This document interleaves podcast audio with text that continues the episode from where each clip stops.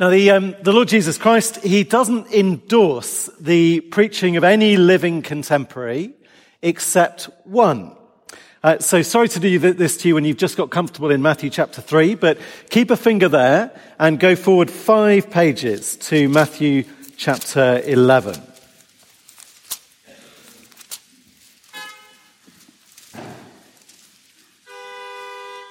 Matthew chapter 11, that car driver is very excited about it. And in verse 7, Jesus starts to speak about John the Baptist. Who is he? A prophet. Verse 9, well, yes, I tell you, and more than a prophet. This is the one about whom it is written. And then there's a quote. A quote that um, should be a bit familiar to you if you were listening when, when Mary was, was reading, because it sounds a lot like Isaiah 40, except it isn't. Uh, this is actually from Malachi. So two Old Testament prophets tell us to look out for John the Baptist, John the preparer, uh, the messenger of Jesus. So Jesus, he thinks he's important. He's prophesied and he's more than a prophet. But look at verse 11. Look at verse 11 for an endorsement. Uh, the Lord Jesus speaking about a living contemporary. Verse 11, truly I tell you, among those born of women, and that's all of us in case biology is a bit challenging at this time on a, a Sunday morning, among those born of women, there has not risen anyone greater than John the Baptist. Uh, verse 13, he's the climax of the law and the prophets. He's the final prophet of the Old Testament. Verse 14, he is Elijah who was to come. Now, I'm, I'm very glad there is no um, Rate My Preacher app that I'm aware of where you, know, you could give me nil point and say rude things about my jackets. But if there was, what would we say about the man who Jesus rated like this? More than a prophet, the greatest human so far, Elijah, the messenger. That's quite a review, isn't it? So John's ministry, his message, his character, his life are endorsed by the Lord Jesus himself. So whether um, you are the same age as Matthew Legg, uh, or if you are 80 years older than uh, Matthew, this is going to be important for us to hear. So come back to chapter 3 and let's see what John has to say. And first of all, we're going to look at the content of his message. John, what is it you want us to know? There it is. There's my summary. Point one for us. God is coming to take you home. So look down at chapter three. In those days, John the Baptist came preaching in the wilderness of Judea and saying, repent for the kingdom of heaven has come near. And repent we'll come back to. That's what he wants us to do. But what he wants us to know is that the kingdom of heaven has come near. Uh, we're in a, a six week series that we've called God Save the King. Probably guess why we picked that for this uh, particular time of year. And we've gone through the early chapters of Matthew. Lots about the birth of a baby who is God's long promised king. All of the, the Christmas passages. But now we're, we're keeping going. One chapter more to the adult Jesus. When the king grows up, the greatest prophet in the Old Testament stands up to be his messenger and says, it is kingdom time. The kingdom of heaven has come near, which fits everything that we've seen in Matthew. Uh, the first verse of the book, Jesus the Messiah, the son of David, the son of Abraham, fits when the Magi come from the east saying, where is the king? The one born king of the Jews, the king who will rule the whole world. But look down at verse 3. This is more than just a human king. Verse 3, Matthew goes to Isaiah, same as Jesus going to Malachi later on, same point. John, he is the great herald. He is the voice calling in the wilderness saying, prepare the way for the Lord, make straight paths for him. And uh, if that happens, if the way is prepared, if the path is made straight, who will it be walking towards us in Isaiah? Well, no question at all. This is the Lord. In Isaiah, that can only be God himself. Uh, in Isaiah, it's a, it's a glorious chapter. It's the turning point of the book. 39 um, moderately miserable chapters taking the people into exile and then a jump of generations and then a voice of comfort. Comfort my people. Speak tenderly to Jerusalem. Tell her her sin has been paid for and then a voice. Get the motorway built. It's really what this verse says, isn't it? Get the M1. We need the M1 roadworks to be over because the Lord is coming. Make a highway for our gods. And it goes on. You who bring good news to Jerusalem, lift up your voice with a shout. Say, here is your God. See the sovereign Lord comes with power. What's he come for? After generations in exile under the rule of Babylon, he tends his flock like a shepherd. He gathers the lambs in his arms and carries them close to his heart. The kingdom of heaven is the kingdom of God, and it starts on the day that God arrives, walking down that highway from the east to bring his people home. And that is John's message. Uh, there was exile, and then there's been a, a, kind of return from exile for a few hundred years, a physical return. You, you've existed in the land under the rule of Persians and Greeks and now Herod and his Roman friends. But there will be a great day when the exile ends, when God comes as king to bring you home. And that day, that day has come near. And he means Jesus, uh, which is the, the bigger endorsement. Do you see? Um, greatest prophet ever to live. That's what Jesus thinks of John. But John thinks Jesus is God.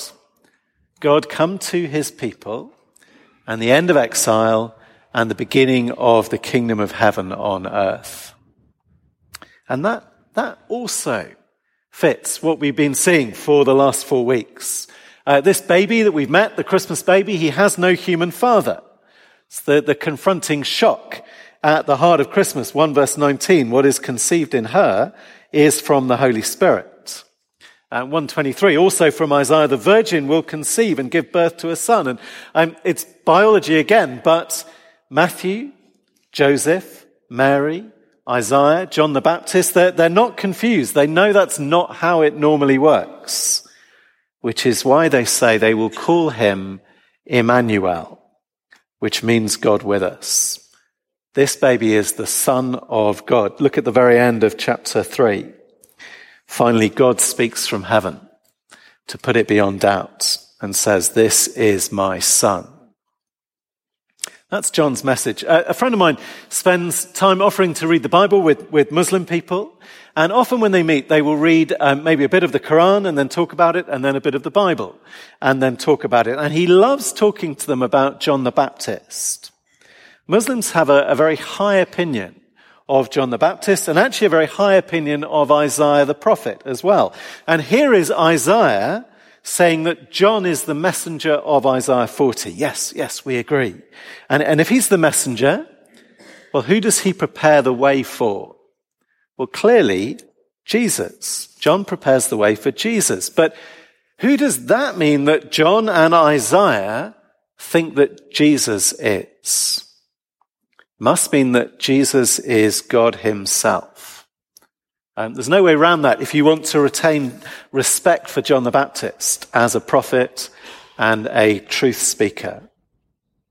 Okay, so that is, that's John's message. Jesus, he is God in person, come to end the exile and take you home, like carrying a lamb, because sin has been paid for and life the way that God intended it can begin.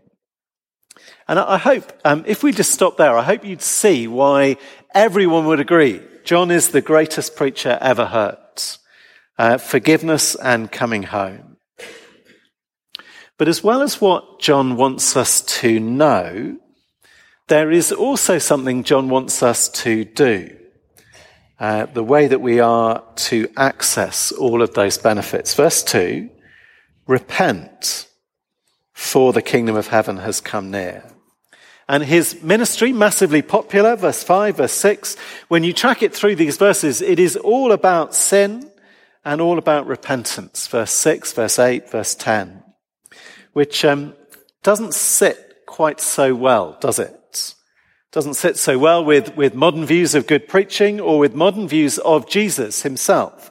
If, if this is the prophet endorsed by Jesus, is it a, a surprise to find him like this? So um, let's sum him up. Uh, John the Baptist, point two. He is an uncompromising prophet of repentance. I'm reading through the verses. I think we can work out what he means by repentance.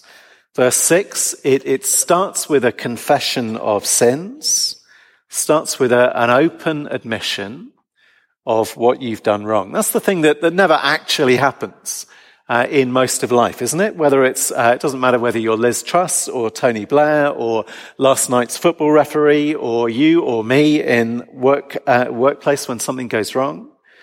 Um, we're all about it wasn't me, aren't we? It wasn't me. I didn't do it. Let me explain. Blame him, uh, not me.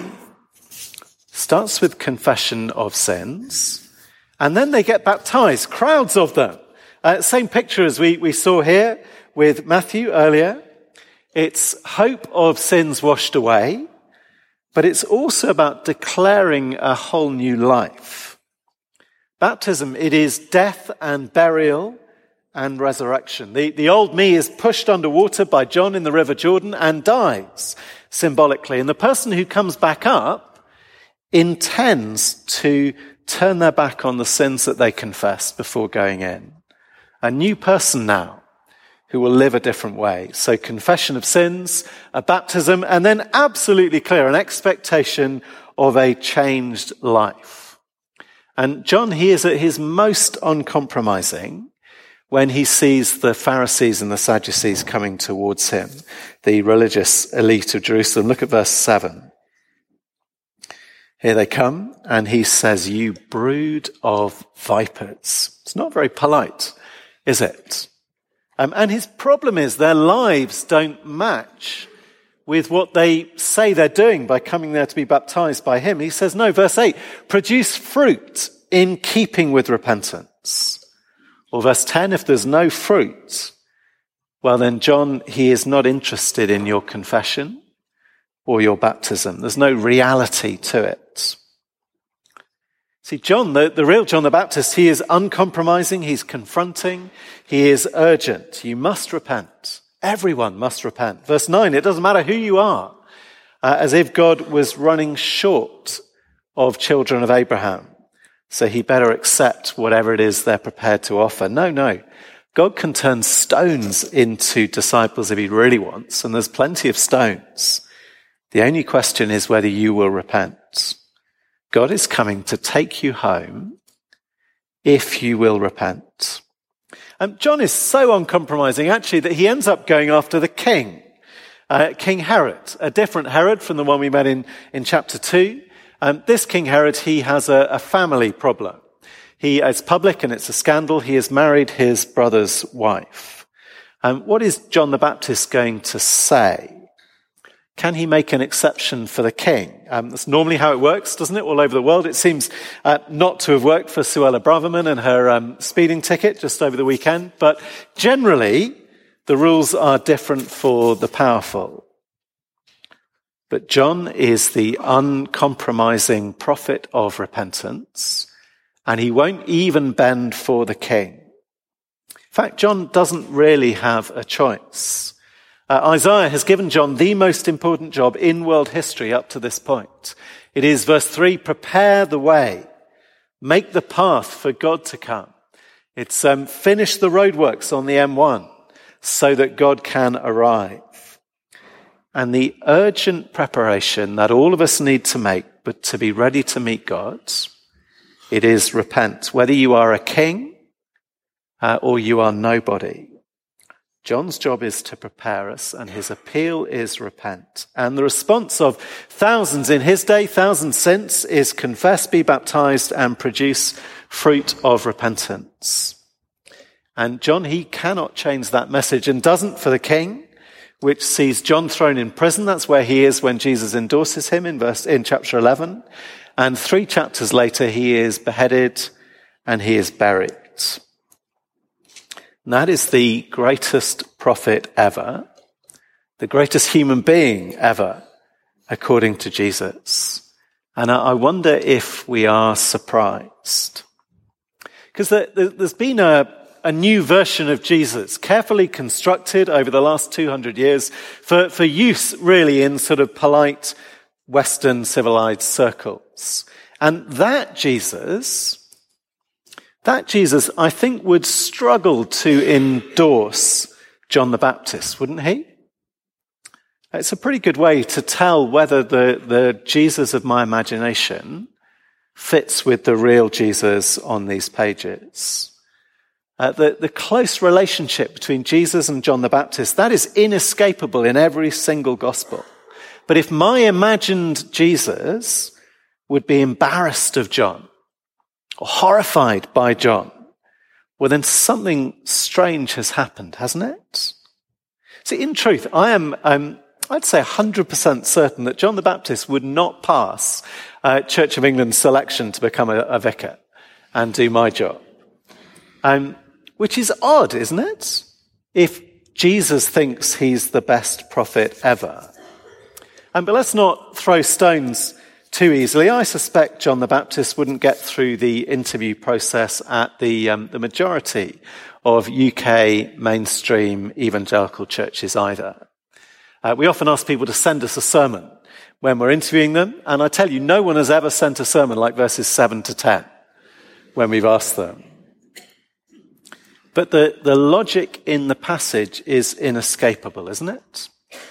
Prepare is the 700 year old job, which means the same as make straight, which means the same as repent, which means the same as confess your sins, start a new life and produce real actual fruit of repentance. And that uncompromising call, that's at the heart of the ministry that Jesus endorses. In fact, that is the great application of the Old Testament. As the prophets and the law, they tell us how to meet our King how to meet God in person. So the, the challenge, certainly the challenge to my preaching is clear, isn't it? Um, do I say this? Do I tell the truth like this? The challenge to all of our witness at work, the challenge to modern churches and what they tell the world about Jesus and what they tell the world it needs to do. Repent. Leave your sins, start a new life, and produce actual fruit in what you do and say. What do you think?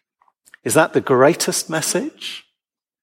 Uh, is it even a, a, good message, in fact? I think um, somebody, somebody, maybe a lot of people have done an amazing PR job on sin, haven't they? Uh, over the last hundred years, if you could get the name of that PR agency and you know get them to work for your company, that would do a lot of good, wouldn't it? See, for John the Baptist, sin is a, a bad thing. Sin is bad for you, hurts you, uh, is the bad thing. And when God comes near, it is sin that puts you at risk of meeting God's anger. Verse 7 You brood of vipers, who warned you to flee the coming wrath? But the, the water that we all swim in sees sin as the good thing. Isn't it? it it's freedom.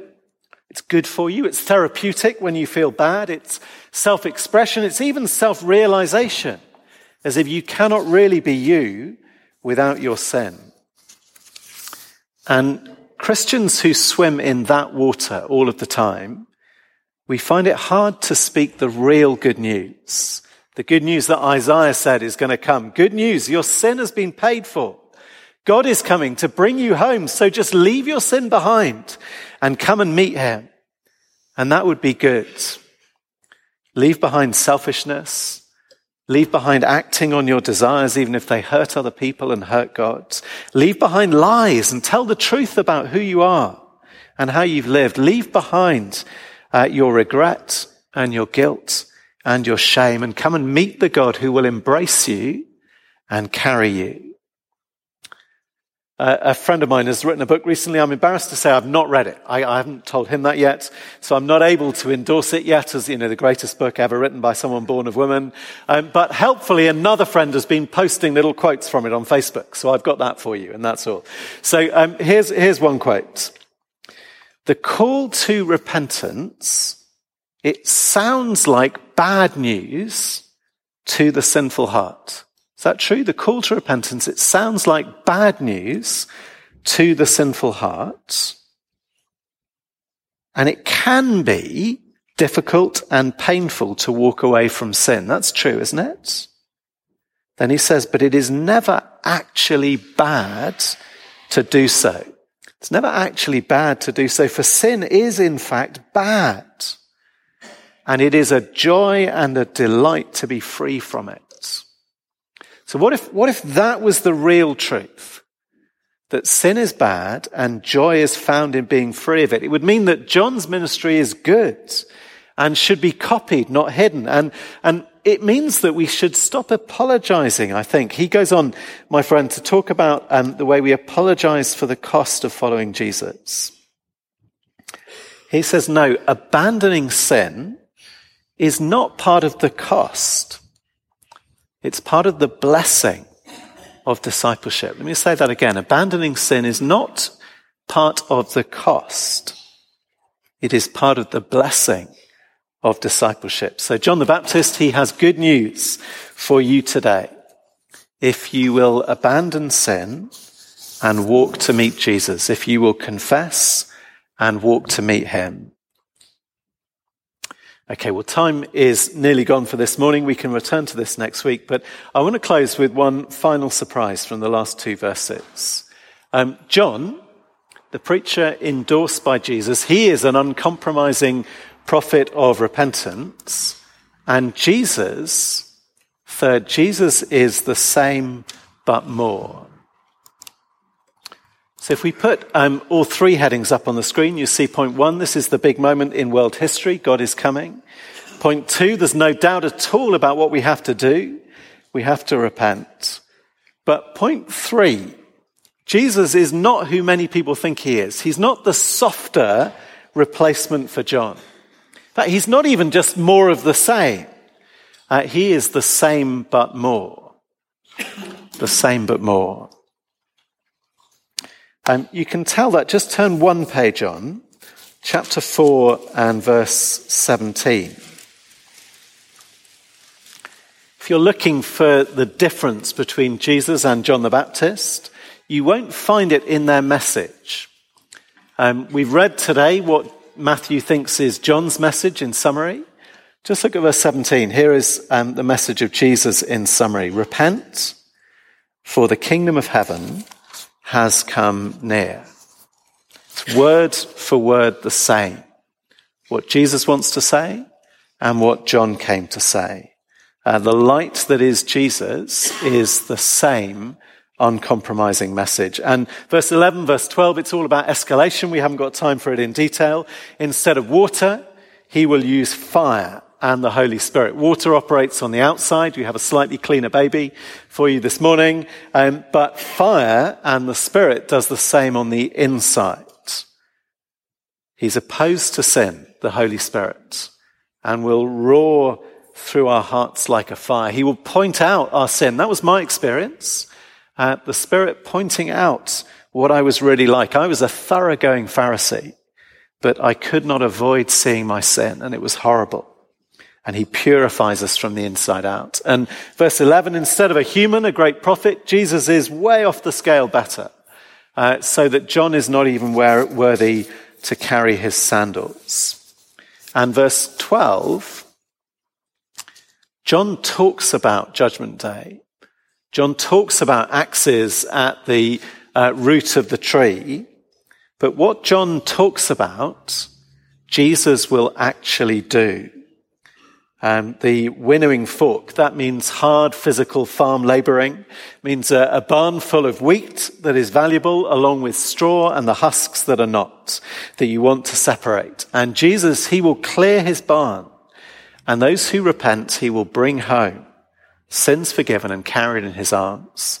But those like the Pharisees who refuse to confess, who um, maybe like them claim an exception or a privilege, Will they go into unquenchable fire that Jesus elsewhere calls hell? So that's the preaching of John uh, in chapter 3 today, endorsed by Jesus. And I just want to leave you with um, two questions. First question, and it's really the one we've been asking all morning. First question Was Jesus wrong about John? Was Jesus wrong about John? Should Jesus really have distanced himself from this kind of uncompromising message? Second question, far more important for us really, was John wrong about Jesus? Um, verses 11 and 12, when John is talking about Jesus. Um, is this the message of the Lord Jesus Christ or not? Is this what he wants to say to the world? Which is to say, was the God appointed recognized herald, was he fundamentally mistaken about the character, the purpose, and the ministry of Jesus? Uh, Jesus, who was his master, his cousin, and his colleague.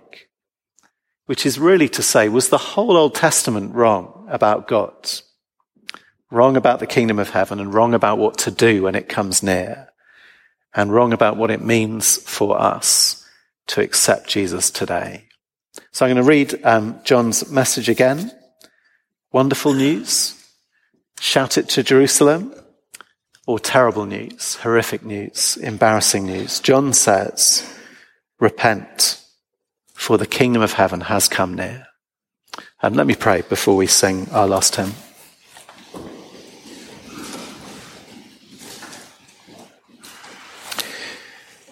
Dear Heavenly Father, we're, we're struck how different this is to how often we, we imagine what you would say to us, what your message is, different uh, so often to more comfortable messages we give ourselves. But Father, we thank you for this offer that we could be free of sin. We could turn our back on it. It could be paid for. Uh, we could walk to meet you without shame and guilt and have you embrace us and carry us home. And we pray, our Father, by the Spirit, in the hands of your Son, the Lord Jesus Christ, you would baptize us from the inside out, and make us pure and holy, and turn us towards you in repentance, we pray. For Jesus' glory. Amen.